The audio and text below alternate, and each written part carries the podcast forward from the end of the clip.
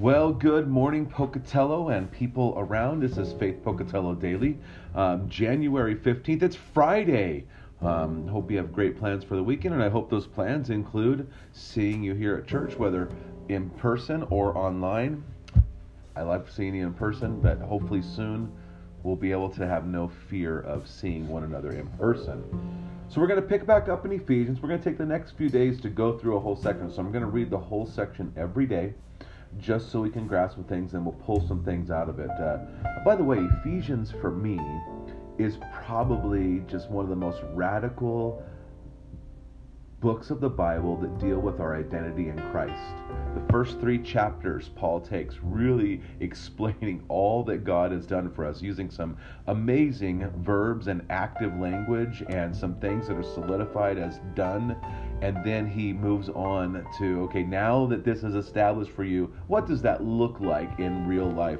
Which again is is uh, really my task as a preacher is to say okay this is what god's word said. What does that look like in practical life? So ephesians chapter 1 we'll read 15 through 23 for this reason, because I have heard of your faith in the Lord Jesus and your love toward all the saints, I do not cease to give thanks for you, remembering you in my prayers that the God of our Lord Jesus Christ, the Father of glory, may give you a spirit of wisdom and of revelation in the knowledge of him, having the eyes of your hearts enlightened, that you may know what is the hope to which he has called you, what are the riches of his glorious inheritance in the saints, and what is the immeasurable greatness of his power toward us who believe, according to the working of his great might that he worked in Christ when he raised from him from the dead and seated him at his right hand in the heavenly places, far above all rule and authority and power and dominion, and above every name that is named, not only in this age, but also in the one to come.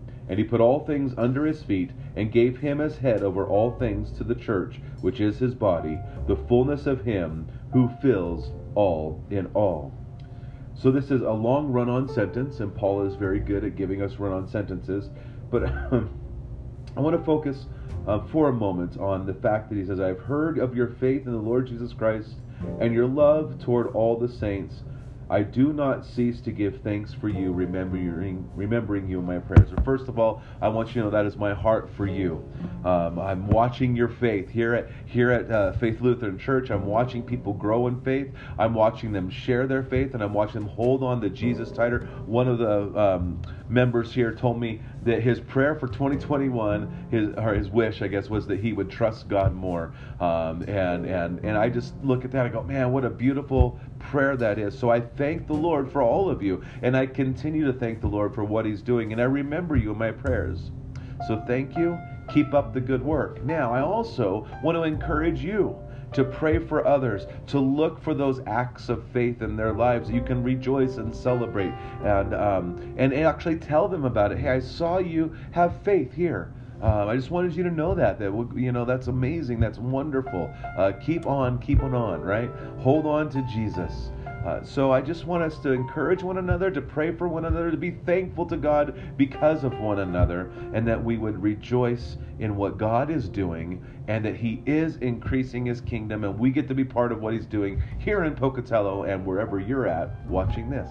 So may God richly bless your day. Enjoy Jesus. Go and share life.